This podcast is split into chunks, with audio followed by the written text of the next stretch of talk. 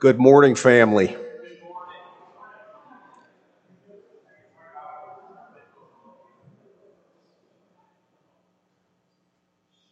Today we're reading in Psalm 6. O Lord, rebuke me not in your anger, nor discipline me in your wrath. Be gracious to me, O Lord, for I'm languishing. Heal me, O Lord, for my bones are troubled. My soul also is greatly troubled. But you, O Lord, how long? Turn, O Lord, and deliver my life. Save me for the sake of your steadfast love. For in death there is no remembrance of you. In Sheol, who will give you praise? I am weary with my moaning. Every night I flood my bed with tears. I drench my couch with my weeping. My eye wastes away because of grief. It grows weak because of all my foes.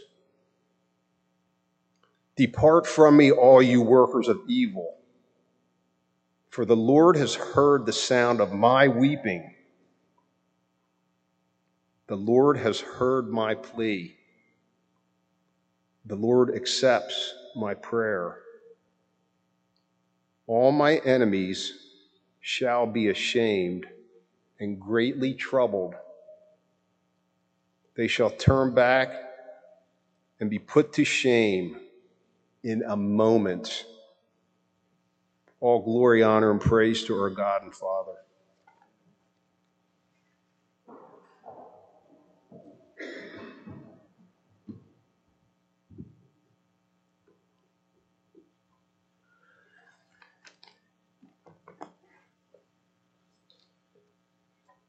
So, uh, Pastor John Nicholas is in, in California, uh, still trying out to be uh, John MacArthur's replacement. Um, so, so keep him in your prayers. I'll be breaking in this new piece of furniture here. Um, the last one is now is now downstairs. This one's a little bit wider, so we have more room. And and the last one, somebody pointed out that the finish was starting to rub off here on the side. So I'll start start working on that as well with this one. But um, so keep keep John in your prayers. Um, I think he said, we say, like 10,000 10, words, pages, pages that they were having to read, something insane like that. So um, I had complained to him about something recently, and he said, "Remember, you wanted this," and so I held on to that little nugget until the opportune time. And so now every time he complains about his uh, class load or the amount of work he has to do, he follows it immediately back up by saying, Yes, I know. I wanted this. So, David's psalm is uh, pretty tense. um, and thank you, thank you, Jeff Muck, for, for reading that. It's a, it's a very intense psalm. And so last week we studied uh, Psalm 5, and we really leaned in a little bit to who is David. Um, we talked about who is David, perhaps even a, a little more than than we did Psalm 5. And so we did so because we as people can have a tendency to participate in, in hero worship, right? It's all around the world around us, hero worship. Um, you look at social media influencers, this is just another form of hero worship. Um, it's it's amazing. You know, I, am I'm, I'm pretty TikToky because I think TikToks are really really deeply funny, um, and so you, you, know, I think a lot of those folks are getting paid just to use a product in one of their one of their TikToks. So that's you know, um, I guess I'm announcing my retirement from work and everything, and I'm just going to do TikToks. Uh, place is funny, man. Steve Howard and I just send TikToks back and forth to each other all day.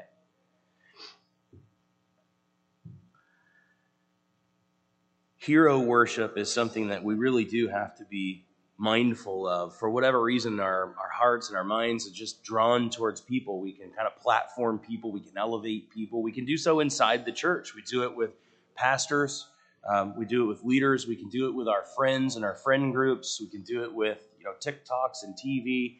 all of a sudden we care what people think just because we think they're interesting in some other aspect of life.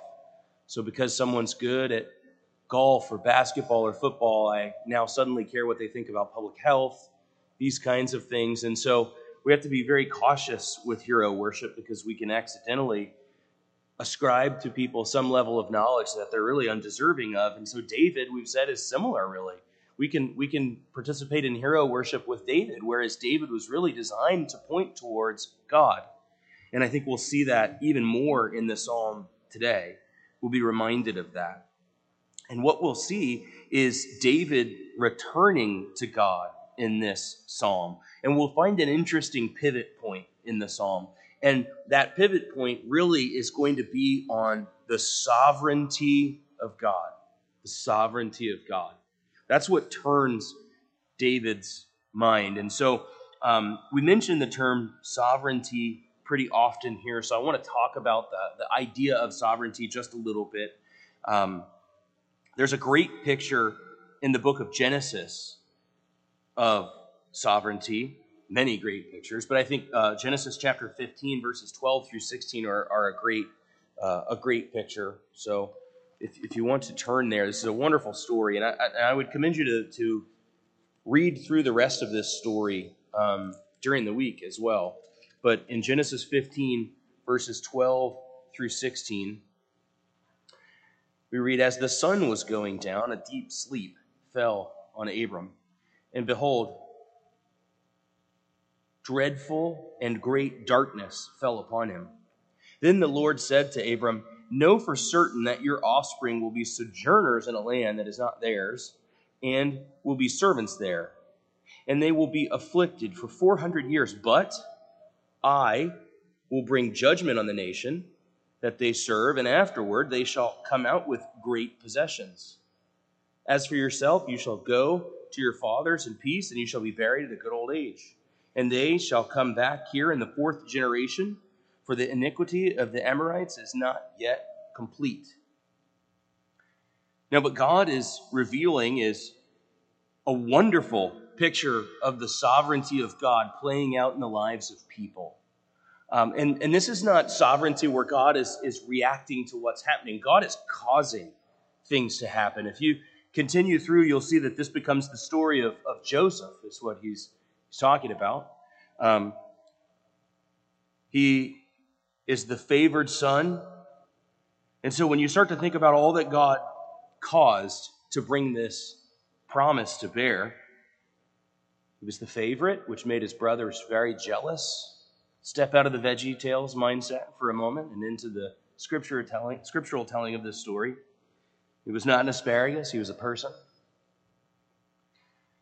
Caused his, his brothers to become jealous, so much so that they beat him and shoved him in a hole. Some of you may have brothers just shy of that kind of a activity. And while he's in the hole, by happenstance, an, an Egyptian slave trader happened by. Then he was sold into this slavery and later met Potiphar and Potiphar's wife, and then found himself in jail. And by happenstance, met a Selly who heard his story. And by happenstance, Pharaoh was plagued by dreams and by happenstance, Joseph came and interpreted them. And this was how God brought together his sovereign promise to Abraham. Look at all that God caused. From, from even the, the impetus for his brothers to be jealous of him. That they would attack him and that his life would be spared and that an Egyptian slave trader would be happening by while they were in the field with their brother in a hole trying to decide what to do with him. And then that he would I mean, the story's wild. It's a wonderful picture of God's sovereignty to think that He would end up in control over this nation effectively and be able to bring about the salvation of His family. Not only is it a wonderful picture of God's sovereignty, it's foreshadowing of all that God was going to do. God is sovereign. He is all knowing. He is all powerful, He is all present, And as a consequence of those things, he's sovereign. He has to be sovereign. If you're all knowing, all powerful, and all present, sovereignty is a consequence of those things. He has to be sovereign. Everyone must accept the sovereignty of God.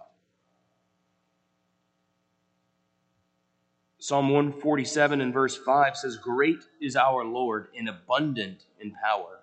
His understanding is beyond measure. Psalm 90, verse 2 Before the mountains were brought forth, or ever you had formed the earth and the world, from everlasting to everlasting, you are God. Before the earth was even formed, was God.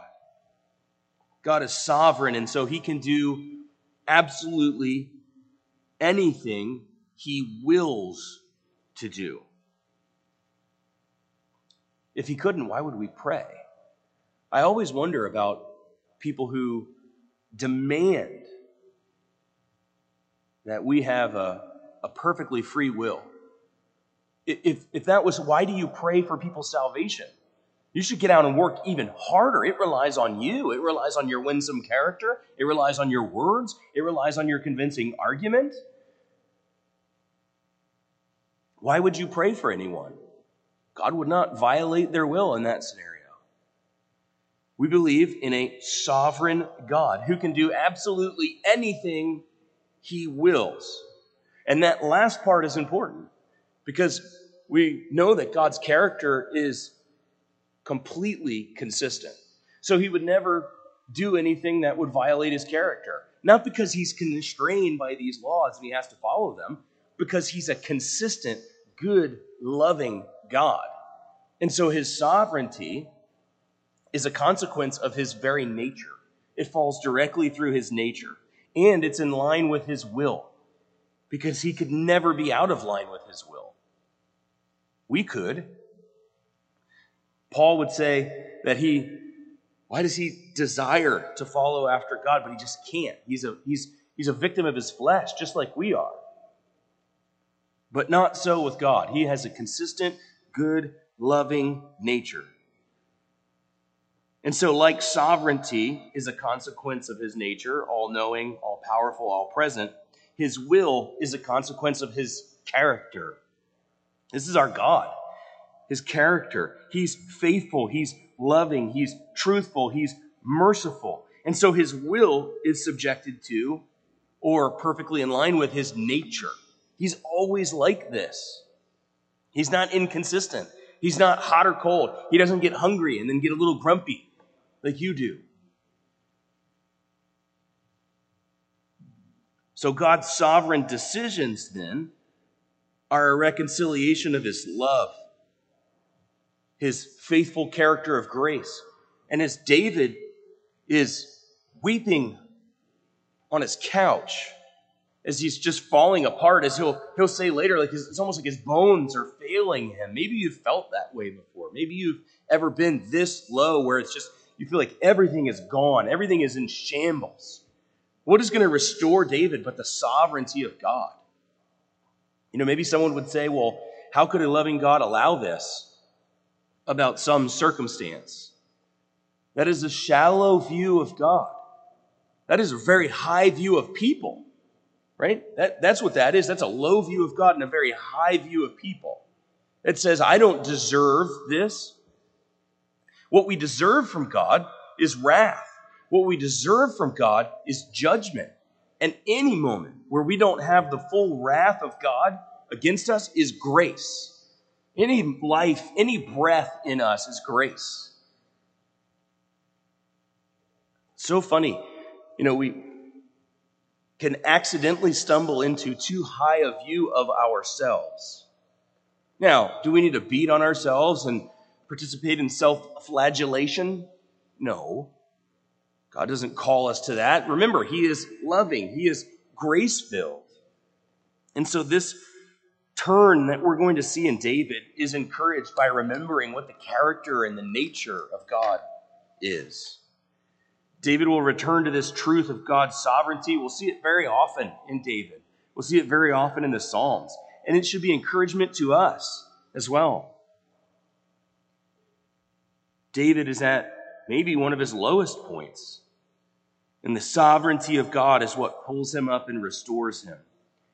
And so we should remember that God's sovereignty is a consequence of his presence, and his will is a consequence of his nature. Psalm 6 starts to the choir master. What a song this must have been. How would this be sung? With stringed instruments, it says, according to a style of music that really people just kind of grope at. People would say maybe it's this eight part style. And we know it's a psalm of David because of that last bit there. Did you catch it? It says a psalm of David. I like that. Helps me out. Not a lot to grapple with there. Oh Lord, rebuke me not in your anger, nor discipline me in your wrath. This is why we spent a good bit of time last week looking at David's life and the timeline of events in his life and the calamities that fell on him and his family so that we can better understand these Psalms that we see from David. We can better understand who we're hearing from, what we're, what we're hearing about. And there's no deep sleuthing required. We know it's David, so we can move on th- from that. What we don't know is why is David so deeply troubled? What's going on in David's life? We don't know. We don't know what's happening in this. The psalm forces us then, since we don't know the circumstance, because sometimes the circumstance can be a distraction, right? Like a beeping. like, like a beeping that just keeps going.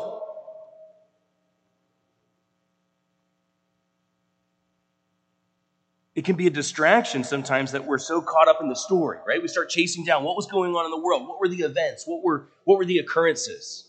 But this, we don't get that. We don't get to do that. By God's sovereignty, he has allowed that this would be all about the emotions and the turmoil.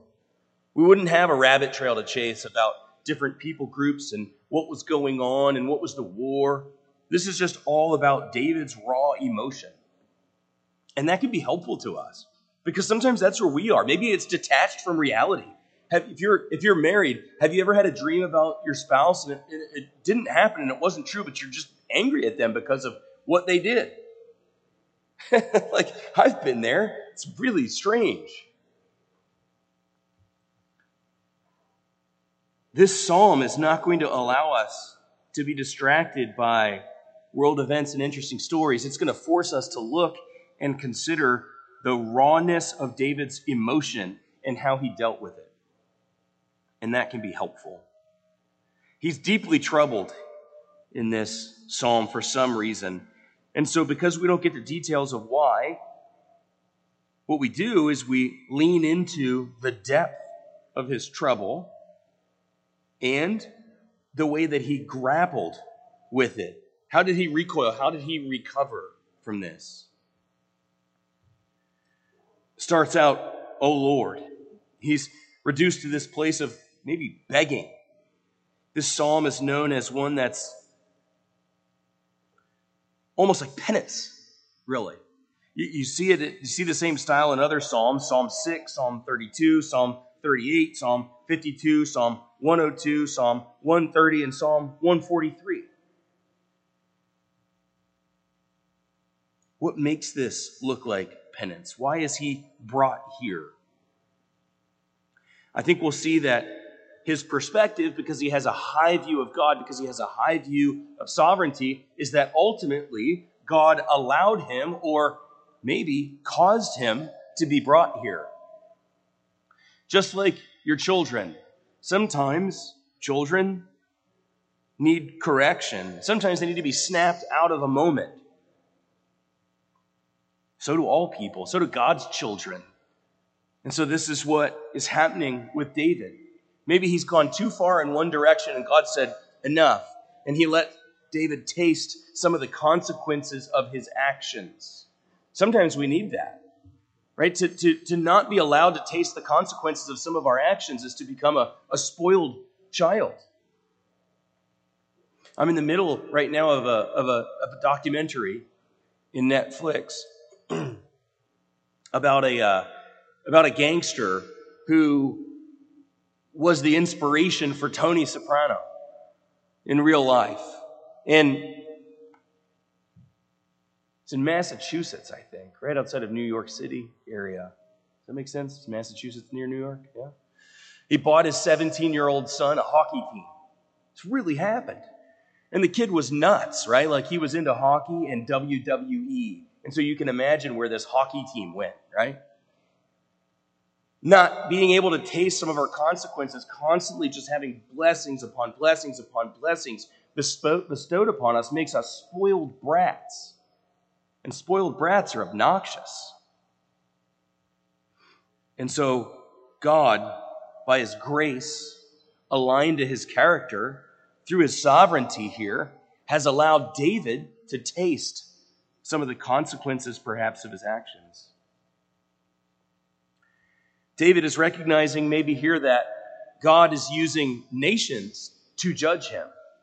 So, yes, he has enemies. Yes, perhaps these enemies are being unkind to him, but maybe David sees that as really God is in this. God is allowing this. When you read the book of Job, certainly, you know, this is my favorite, one of my favorite texts is the book of Job for lots of reasons.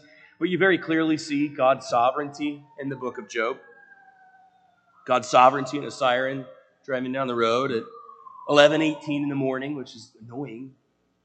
Thank you, Harrisburg. In Deuteronomy chapter 20, verses 16 through 17, we see people groups being used to judge the nations.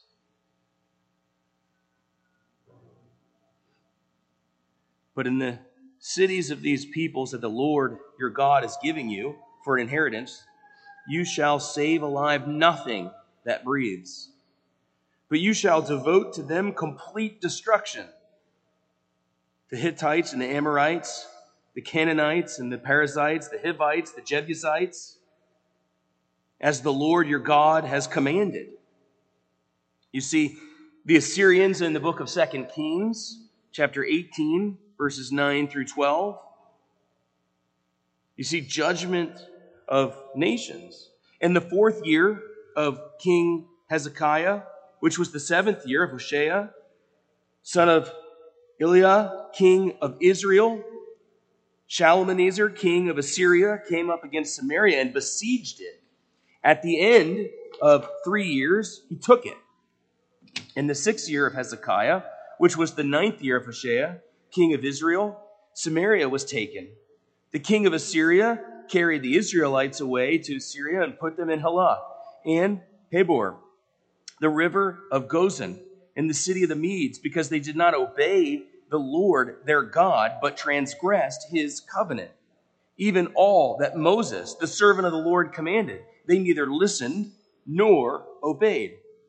Verse 12 said all of this happened because they did not obey the voice of the Lord their God.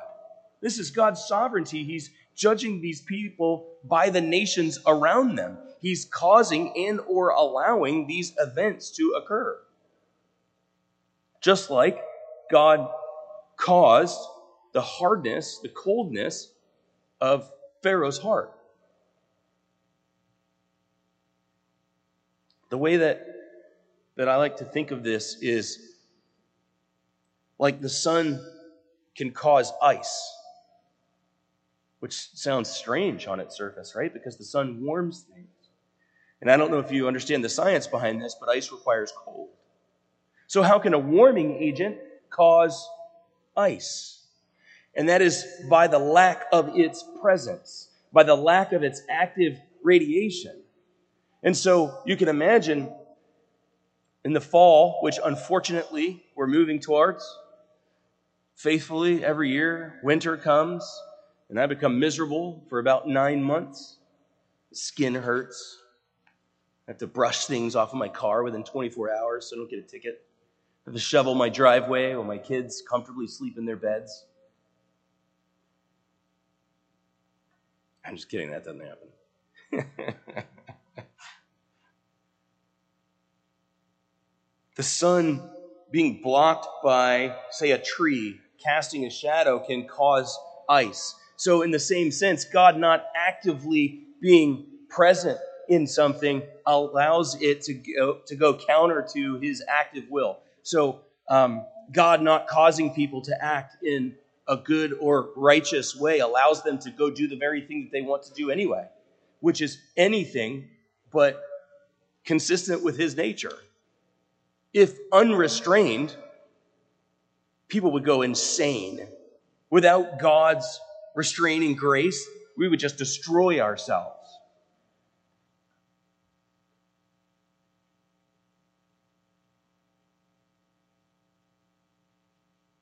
And so David is aware of God participating in life. It's not like God spins up the earth, right? Like winding up a clock and then just lets it run and it kind of does its thing. God is active and God is present.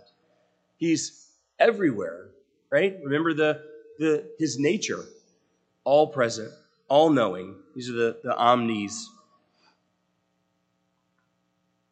and so, what we're going to see of David in this song is he returning to God through the idea of God's sovereignty. That's what encourages him because when the world feels insane, it's so encouraging to know that God is in control and he's either causing it or he's allowing it for his good and perfect purposes. And his sovereignty is constrained by his nature. His nature is good. He's made promises. The Bible is full of promises from God. Some have been delivered, some have not yet been delivered. And he will deliver them. Look at the story of Joseph. You need to be you need to think through whether or not God can deliver on his promises. Look at Joseph's life. Look at the promise that he made to Abram. God can cause anything to happen in alignment with his will. So there's an interesting pattern then in David's song. We remember last week we talked about him. He's really he's the anti-hero. He's not the person you should look up to. sorry, I'm dying. not sorry that I'm dying. I'm apologizing for coughing. I'm coughing because I'm dying.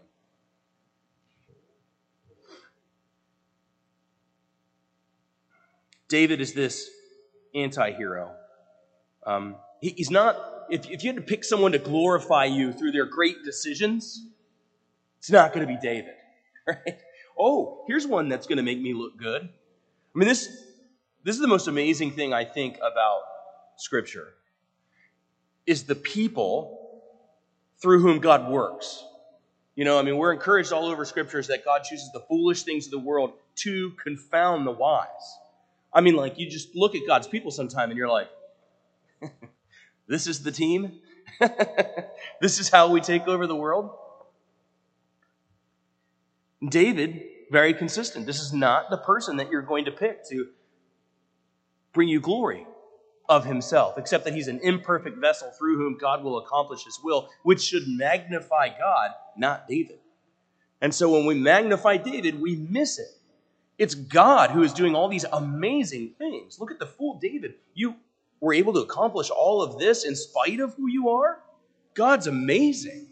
That's what we should see. And so when we see David being refreshed and encouraged by God's sovereignty, that is what we're supposed to see in David. That is what we're supposed to see in all of these characters through whom God told his story. His living word was shared through these people who were designed to point at him, not at them. And so, similarly, on us, if you've known me for more than 10 minutes, you know what I'm going to start talking about is, is the way that we as people and Christians magnify God. Not like a magnifying glass designed to make something small big, but like a telescope designed to make something otherworldly and huge be small enough that we can see it and appreciate its details. And so too, we magnify and glorify God. David is re encouraged by the sovereignty of God. We're going to see a pattern in Psalm 6 where David is one, brought low, two, he is directed by God. Three, he is sustained by God. And four, he finds purpose in life through God.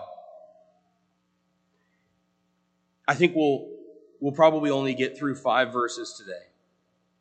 I'm positive we will only get through five verses today. Because I've got nothing after that. I didn't study beyond that.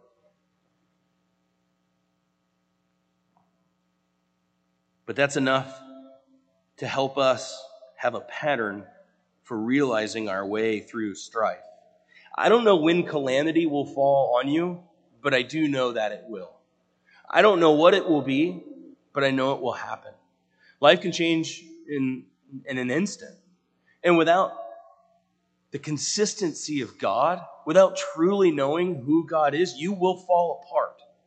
If you're following God because of gifts, if God Himself is not the treasure, if God Himself is not the gift, you will fall away from God. There's a very real enemy in this world who would love nothing more than to take away the thing that keeps you consistently following after God. Husband or wife are not enough. Mom or dad are not enough. People's lives will always fail you. It takes nothing to step out into that street and be plowed by a car and be gone forever. It takes nothing to step out in that street and be hit by a car and break your back and be wheelchair bound forever. Disease, cancer, brain tumors. It happens every single day. And we're always so surprised by death. I feel like it's one of those things we should see coming. Much like Christmas every year, maybe you're surprised. Oh, I got to get gifts literally happens every year on the exact same day, and it's probably marked on your calendar. You should, you should see that coming. But we're always like, oh, I can't believe he died. I'm like, you can't believe that a person died. You know that 100, statistically, almost 100% of people have died. Not a lot of chariots, not a ton of resurrection in this life. Everyone will absolutely die. Then they're going to put them in a box, try to make them look okay, right? Remember, a guy one time said they're going to kind of paint him up like a clown. Everybody's going to walk by and look at him in there. If we hold on to the things of this life to sustain our joy, we are vulnerable. This life can never do it. It's almost like the things of this life can be destroyed by bugs, rust. If you're from Pennsylvania, right? If you have a vehicle and it's more than 10 years old, you know what this life brings about rust. You can't have more than a 10 year old car in Pennsylvania. I know that now. I have a truck. I changed the I changed the shocks on the truck. I haven't driven it since. They're rusted. I'm kind of furious about that. This place does not improve things. You don't put your car in a junkyard and wait for it to get better. You put things out there and they get worse. That's what this life delivers. And so David returns to God's sovereignty. He remembers the author of good. He remembers whose will everything is constrained to. He knows the hard truth for the believer, which is that God caused it or God allowed it. And either way, it's being subjected to the perfect will of God. That's comforting. Because there's nothing you can do through your worry. Laying up in bed at night just makes you tired the next day, and the problem is still there. Deal with it according to biblical principles. Trust the Lord with it. Now, I say that as someone who doesn't sleep well but I still know that it's true. I still know that I can't change the color of one hair on my head. Increasingly, I'd like to.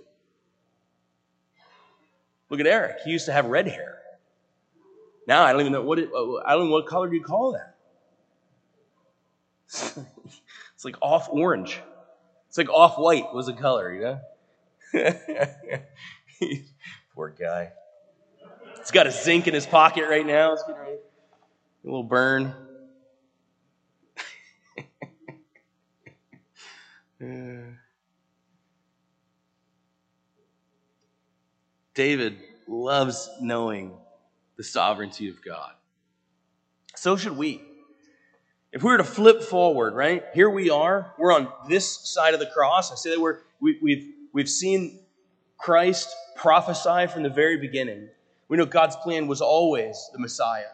And so now, um, under a, a, a, new priest comes a new law. And so we live in a, in, a, in a different reality than David did in some ways. Same God, consistent in his character, nature, and will, um, revealed through Christ, life is now different because our sins have been dealt with finally and perfectly on the cross of Christ. And so when we read in the book of Romans, chapter 8, verses 31 through 39, we see a new encouragement for living as Christians. So we can take what David knew about God, which is wonderful, all over the Old Testament, so everything left of Matthew, we get to see truths about God's character and his nature that are unchanging. And so we're encouraged in Romans what then shall we say to these things? If God is for us, who can be against us?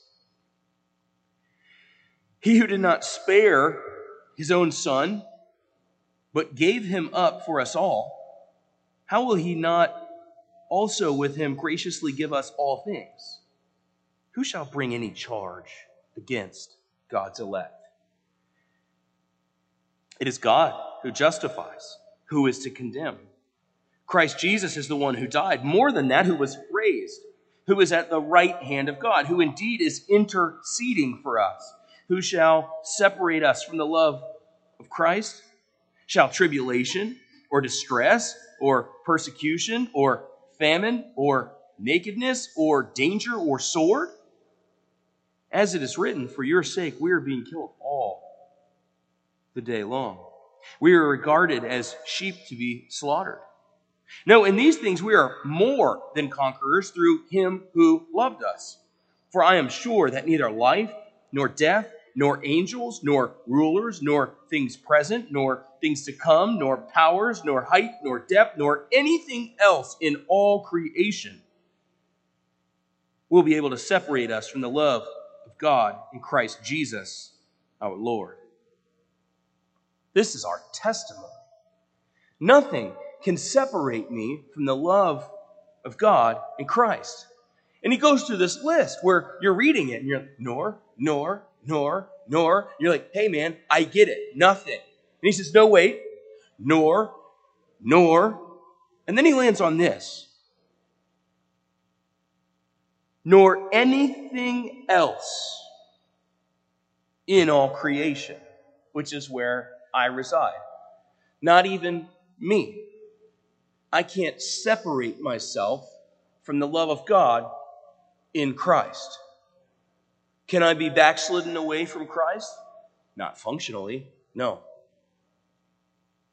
Can I need to be patterned in repentance and constantly turning towards my Lord Christ? Absolutely. Can I separate myself from the love of God in Christ? No. That's why Jesus could say, None of these that the Father gives me will be taken. They're in my grasp. They're in here. This is Jesus' hand. It's not my hand that holds my salvation. Praise the Lord, I would open it.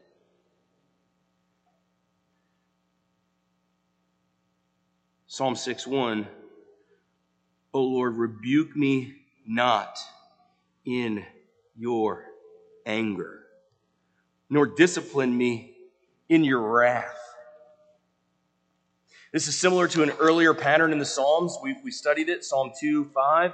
Then he will speak to them in his wrath and terrify them in his fury.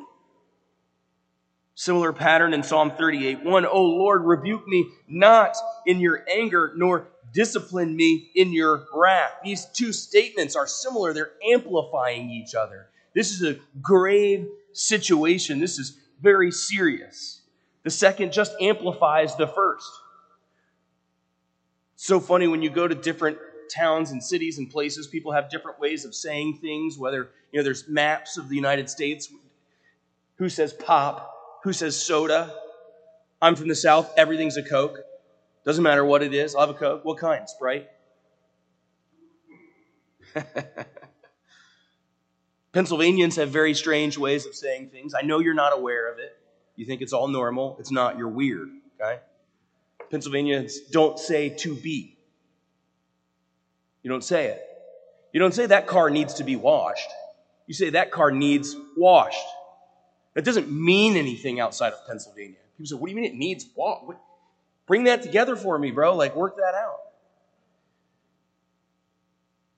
In a similar way, in New Mexico, if you wanted to describe the back of a car, someone might say the backpack. Backpack? What does that mean? The backpack. Is there something back of back? Do I have a backpack? That's what's happening in Psalm 1, though. It's just a way of speaking, right? He's amplifying the situation. He's describing where he's at. He's singing out to God. This is designed for worship. This is setting you up to know where I am. I'm not kidding. This is the back back. Oh Lord, rebuke me not in your anger, nor discipline me in your wrath. He's describing where he is. Some commentators have even argued that rebuke is not strong enough and condemn would be appropriate. But no matter, we're looking at rebuke, being disciplined in anger and wrath, being paired with this passionate cry, Oh Lord. They tell us that we're dealing seriously with God. This is not a light conversation. This is not when you just have, you just wrecked like four sweet bowls of, of uh, Cocoa Krispies and you're, you know, you're walking out of the house happy, feel good. This is deep moaning. This is deep prayer. Verse 2 Be gracious to me, O Lord, for I am languishing. Heal me, O Lord, my bones are troubled. My soul is also greatly troubled. But you, O Lord, how long? What's happening to him? He's languishing. I am faint. Some versions would say, I'm pining away. I'm fading. I'm exhausted. Maybe you've been there just exhausted by trial. And you know, one of the things that I often hear people say, "Oh, well, we don't have real trials." Don't don't don't do that to yourself, okay? Don't excuse that away because it, what it does is it causes you to think that you can't go to the Lord with your problems and your issues.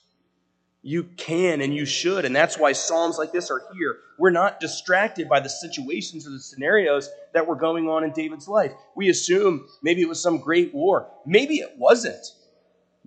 Maybe it wasn't. Maybe it was some emotional thing. Maybe it was relational. Maybe it's the very kinds of things that you're dealing with. Who knows? We don't get to be distracted by that. We just see the way David deals with his deep, deep anguish. And I don't know what yours is or what yours will be, but be instructed by David's approach. He brings it honestly, he brings it strong, it's unvarnished, it's his heart before God. His bones are disturbed. I don't know if you know how bones work, but that's the frame that holds your body up.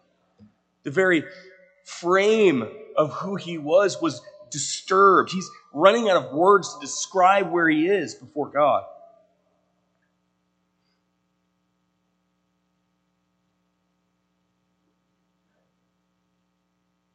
I have nothing, no more fight left. The word is like droop, like plants. My family makes fun of me because I am somewhat obsessed with my grass. And I'm going to be honest with you, and this hurts to say, it doesn't look good right now. and they're making fun of me. I don't like that. And I looked out in the yard the other day. My middle son, Taylor, is a, a gardener. And uh, during COVID, um, you know, reefer trucks were going all around. They were picking up dead bodies. He ordered troughs. Like I saw a delivery truck. My, my where I work, my office looks out over the driveway and I hear a beeping up of a truck and I look and it's from Tractor Supply. And they're offloading troughs into my driveway. And I'm like, guys, wrong house. Brandon says, no, no, Taylor ordered those for his gardens. So he's got all this gardening going on, and I looked outside the other day at my, my grass because I come out and I look at it in the morning. It's my routine. While you're taking a picture of your coffee cup for your next to your Bible for Instagram, I'm looking at my grass. And so I'm standing out there and I look, and he had he has these tomato plants, right? And they were starting to get pretty tall, but he's been working, right? He's working for a landscaping company. And so now he's a he's a working man. So he comes home tired, which makes me laugh. Because I'm like, now you get it, buddy. Stinks, doesn't it? So he comes home and he's too tired to do things like care for his plants. And I look and his tomato plants are like leaning over for help. They're just, they're drooping over the side. They look a little pale.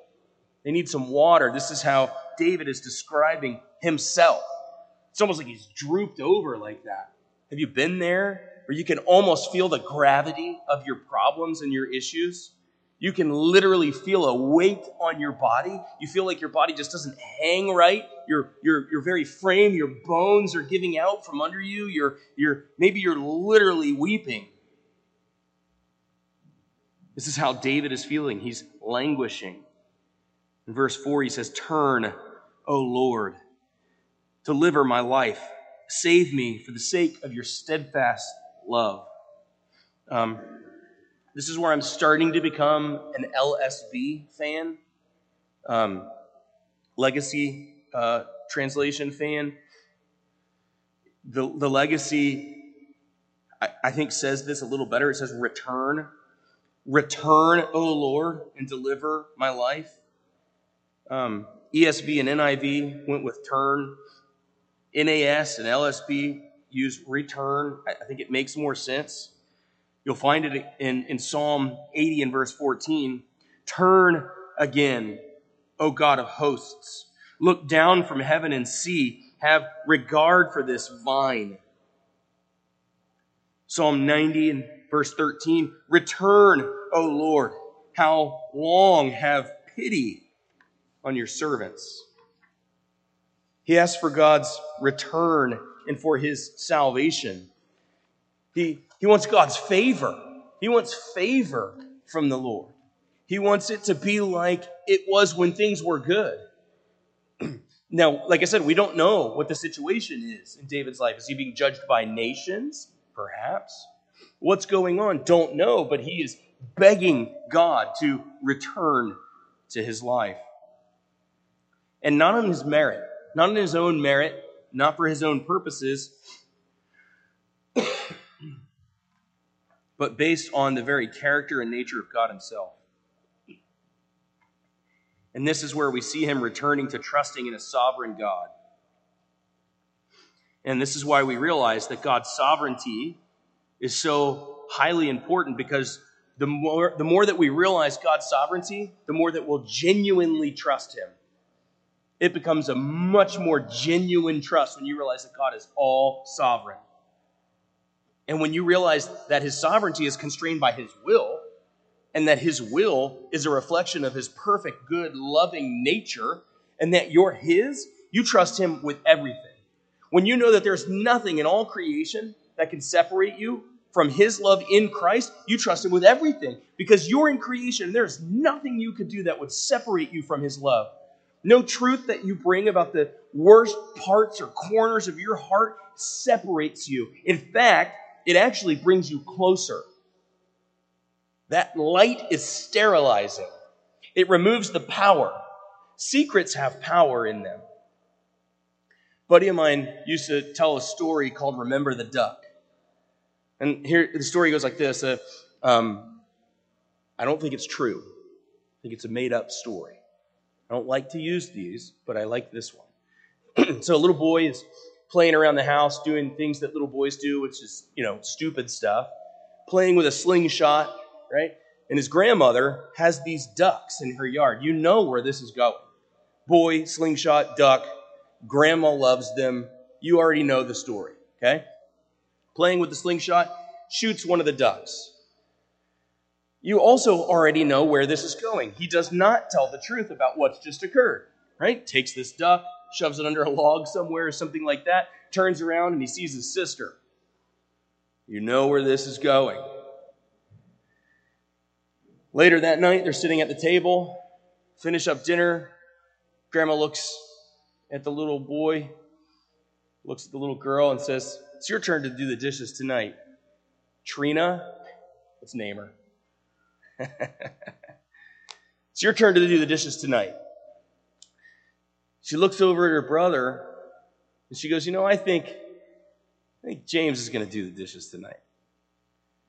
And she says, Remember that duck? And he says, You know what? I am going to do her dishes tonight. That's right. That's how this is going to work. This kind of thing continues for a while. And uh, one day, Grandpa's going to take the kids fishing. Trina, Trina says, You know, I don't think he's going to go with us today. She looks at him and he goes, puts his head down, goes in the house, and off they go fishing. He sits with his grandmother, just overcome by guilt. There's a terrible situation, and he finally looks at his grandmother and says, Grandma, I have to tell you, I shot your duck. She said, You know, I was wondering when you were going to tell me and how long you were going to let her do that to you. That's us before God. There's no secrets, guys. Remember the omnis of God? They're real, all knowing. This is why we know in the Garden of Eden, when God comes in, used to fellowshipping with Adam, walking in the cool of the garden together, with ground that yields apparently under his hand, pre curse, pre fall. After the fall, he comes to Adam. He says, Adam, where are you? He's not looking for Adam. He wants Adam to consider himself. He wants Adam to think about why he makes decisions. He's instructing Adam. And so that's the same God that we're dealing with today. He wants us to think about why we're processing things in the way that we are. And I tell you what, Christian, the more that you allow the light of God to be shine in your life, the more honest you are with yourself about yourself, and the more you try to open yourself up before God, splayed open like David, the better it is. Does it fix your circumstances? I don't know. That's tertiary. We don't do what Scripture says. We don't follow after Christ so that we'll have a better Friday or so that every day will be a Friday. We don't follow scriptural biblical principles to have a better business. Now, those things may well occur. But ultimately, we do those things to be obedient to God, to please Him, and to serve Him. And so there's a pivot in David's cry. There's a pivot in this psalm in verse 5 For in death there is no remembrance of you. In Sheol, who will give you praise? And so it makes me think of the Westminster Shorter Catechism. The first question in Westminster Shorter Catechism is What is the chief end of man? What is the chief end of man? And the answer comes man's chief end is to glorify God and enjoy Him forever. That's our purpose. I love that, man. I can live that. My purpose, after I become saved, after I'm found in Christ, is to bring God glory and to enjoy Him forever. What freedom!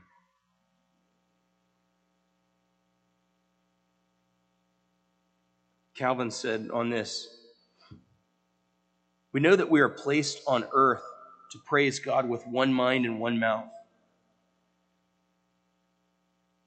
And that this is the end of our life, death. It is true, puts an end to such praises. But it does not follow from this that the souls of the faithful, when divested of their bodies, are deprived of the understanding or touched with no affection towards God. So, what he's saying is, David's not saying that there's going to be no praise and worship of God in heaven. Not true. There's going to be all praise and worship of God in heaven. David is concerned that he wants to be able to do that to bring God glory in this life, through his life. He wants to bring praise and glory of God now. Just like I said, that we magnify God as we make him visible to those around us, just like we were encouraged in the book of Romans, chapter 8, 31 and 39, to live out as excited followers of God, We're not like Quasimodo dragging one leg and limping on one side, just begging for sanctuary. We're, we're victors. We're more than victors. There is nothing in this life that can separate us from the love of God in Christ. And our chief end is to glorify God and magnify Him forever. We should be excited every day. Now, I don't mean some manufactured bubbly excitement in spite of circumstances. Maybe there's awful things going on, but that doesn't crush us. We're pressed on every side, but never broken, Scripture says. Because we know that the end game is God. And we know that when we're found in Christ, He loves us, and we know that we can't be separated from that love. And when we know the sovereignty of God, then we know that whatever is befalling us in this moment, we may not enjoy it and we may not treasure it, but God is for some reason at least allowing it or causing it. And we should rest in that. And that, we need that. That is iron in our gut. We must understand the sovereignty of God. Unapologetically, we must stand on a sovereign God. That is all that will sustain us in a world that, frankly, desires to crush us, that wants nothing more than to squelch our joy, wants nothing more than for us to be man pleasers who will change what we say is true to conform with those around us so that we'll be socially more comfortable. We must understand a sovereign God. 1 Corinthians 13 12 says, For now we see in the mirror dimly, but then face to face. Now I know in part, then I shall know fully, even as I have been fully known. So our job now is to glory in this life. And so we should be encouraged by God's sovereignty, that his sovereignty is a consequence of his presence, and his will is a consequence of his nature. And so we celebrate, again, consistent with Romans 8 31 through 39. What then shall we say to these things? If God is for us, who can be against us? He who did not spare his own son, but gave him up for us all, how will he not also with him graciously give us all things? Who shall bring any charge against God's elect? It is God who justifies. Who is to condemn? Christ Jesus is the one who died. More than that, who was raised, who is at the right hand of God, who indeed is interceding for us. Who shall separate us from the love of Christ? Shall tribulation or distress or persecution or famine or nakedness or danger or sword? As it is written, for your sake we are being killed all the day long. We are regarded as sheep to be slaughtered. No, in these things we are more than conquerors through him who loved us. For I am sure that neither death, nor life, nor angels, nor rulers, nor things present, nor things to come, nor powers, nor height, nor depth, nor anything else in all creation will be able to separate us from the love of God in Christ Jesus our Lord. Let's pray. God, thank you that you gave us a fragile David to see you through. And God, thank, thank you that you gracefully